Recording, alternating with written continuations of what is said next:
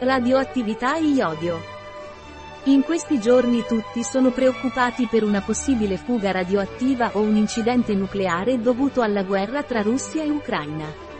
La maggior parte dei processi fisici o chimici che gli atomi sperimentano influenzano la corteccia, cioè gli elettroni che ruotano attorno al nucleo, Solo in alcuni isotopi di determinati elementi chimici i nuclei possono subire trasformazioni, in cui il nucleo perde o acquista qualche particella. Il nucleo si rompe e si formano nuclei più piccoli.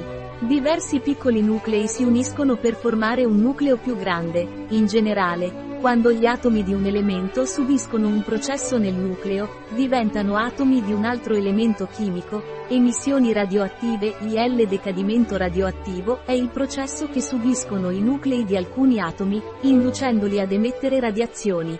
Questi atomi sono chiamati isotopi radioattivi. La radiazione che emettono può essere di tre tipi, alfa, beta o gamma, Asterisco le radiazioni alfa sono particelle composte da due protoni e due neutroni. La loro carica è positiva e vengono emessi ad alta velocità, anche se hanno un potere penetrante molto scarso. Pochi fogli di carta possono fermarli. Asterisco la radiazione beta è costituita da elettroni. Ha una carica negativa e la massa è molto piccola. Le particelle beta hanno un potere di penetrazione maggiore rispetto alle particelle alfa, possono passare attraverso un foglio di alluminio di pochi millimetri. Asterisco la radiazione gamma è una radiazione di tipo luminoso. Ha un grande potere penetrante, per fermarlo occorrono spesse lastre di piombo o di cemento. Applicazioni degli isotopi radioattivi fonte di potere nelle centrali nucleari L'energia si ottiene sfruttando la fissione degli isotopi radioattivi dell'uranio e del plutonio, L'energia nucleare può anche essere utilizzata per realizzare batterie a lunga durata alimentate da plutonio 238. Sono utilizzati nei pacemaker, nelle apparecchiature di misura nelle sonde spaziali o nelle stazioni marittime o terrestri situate in zone di difficile accesso, medicinale come metodo diagnostico per alcune malattie, ai potenziali pazienti viene somministrata una sostanza, bevuta o iniettata, che contiene un isotopo che emette radiazioni a bassa energia. Questa sostanza è fissata all'organo e ne permette l'osservazione registrando la radiazione che emette. Il cancro fa sì che alcune cellule si riproducano rapidamente e formino un tumore. Gli isotopi che emettono radiazioni ad alta energia influenzano il processo di riproduzione cellulare. Se questi isotopi vengono somministrati a un malato di cancro, uccideranno più cellule malate rispetto alle cellule normali, poiché queste ultime si riproducono meno.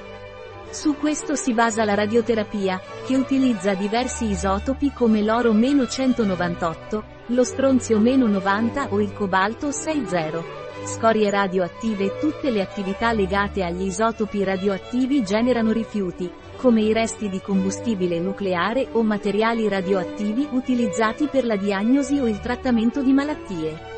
Sono considerati rifiuti anche gli oggetti che sono stati a contatto con materiale radioattivo, i rifiuti radioattivi sono molto pericolosi e di lunga durata. Piccole quantità di residui possono emettere radiazioni pericolose per la salute. Alcuni continuano a emettere radiazioni per migliaia di anni.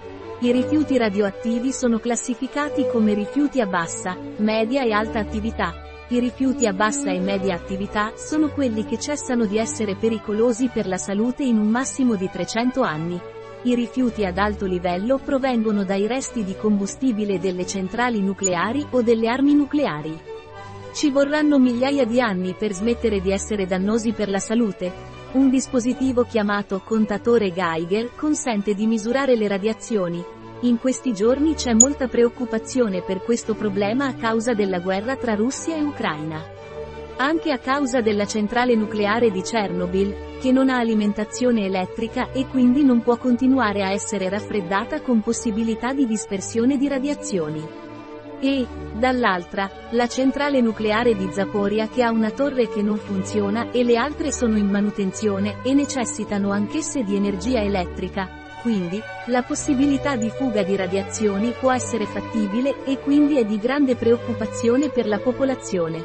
la Norvegia ha distribuito iodio a tutti gli asili e le scuole in modo che possa essere fornito ai bambini in caso di incidente nucleare o fuga radioattiva. Questo mi fa pensare che la possibilità della radioattività sia più che evidente, lo iodio sotto forma di ioduro di potassio è l'unico trattamento efficace se assunto immediatamente quando la radioattività viene inalata o dopo l'ingestione di cibi o bevande contaminati radioattivamente. In un incidente nucleare, lo iodio radioattivo se inalato può essere assorbito dalla ghiandola tiroidea. L'assunzione di iodio naturale KELP, Nature's Plus, blocca l'assorbimento di iodio radioattivo nella ghiandola tiroidea, e riduce il rischio di sviluppo della tiroide in caso di perdita nucleare. Ieri, sabato 12 marzo 2022, ho controllato il livello di radioattività presso la Direzione della Radioprotezione e della Sicurezza Nazionale, DSA, e alle 13 era compreso tra 500 e 2000 gamma dose rate, una quantità classificata come alto. L'intero team di Parafarmacy Online Bio Pharma spera che un disastro come Chernobyl non si ripeta e che non ci siano fughe radioattive o incidenti nucleari.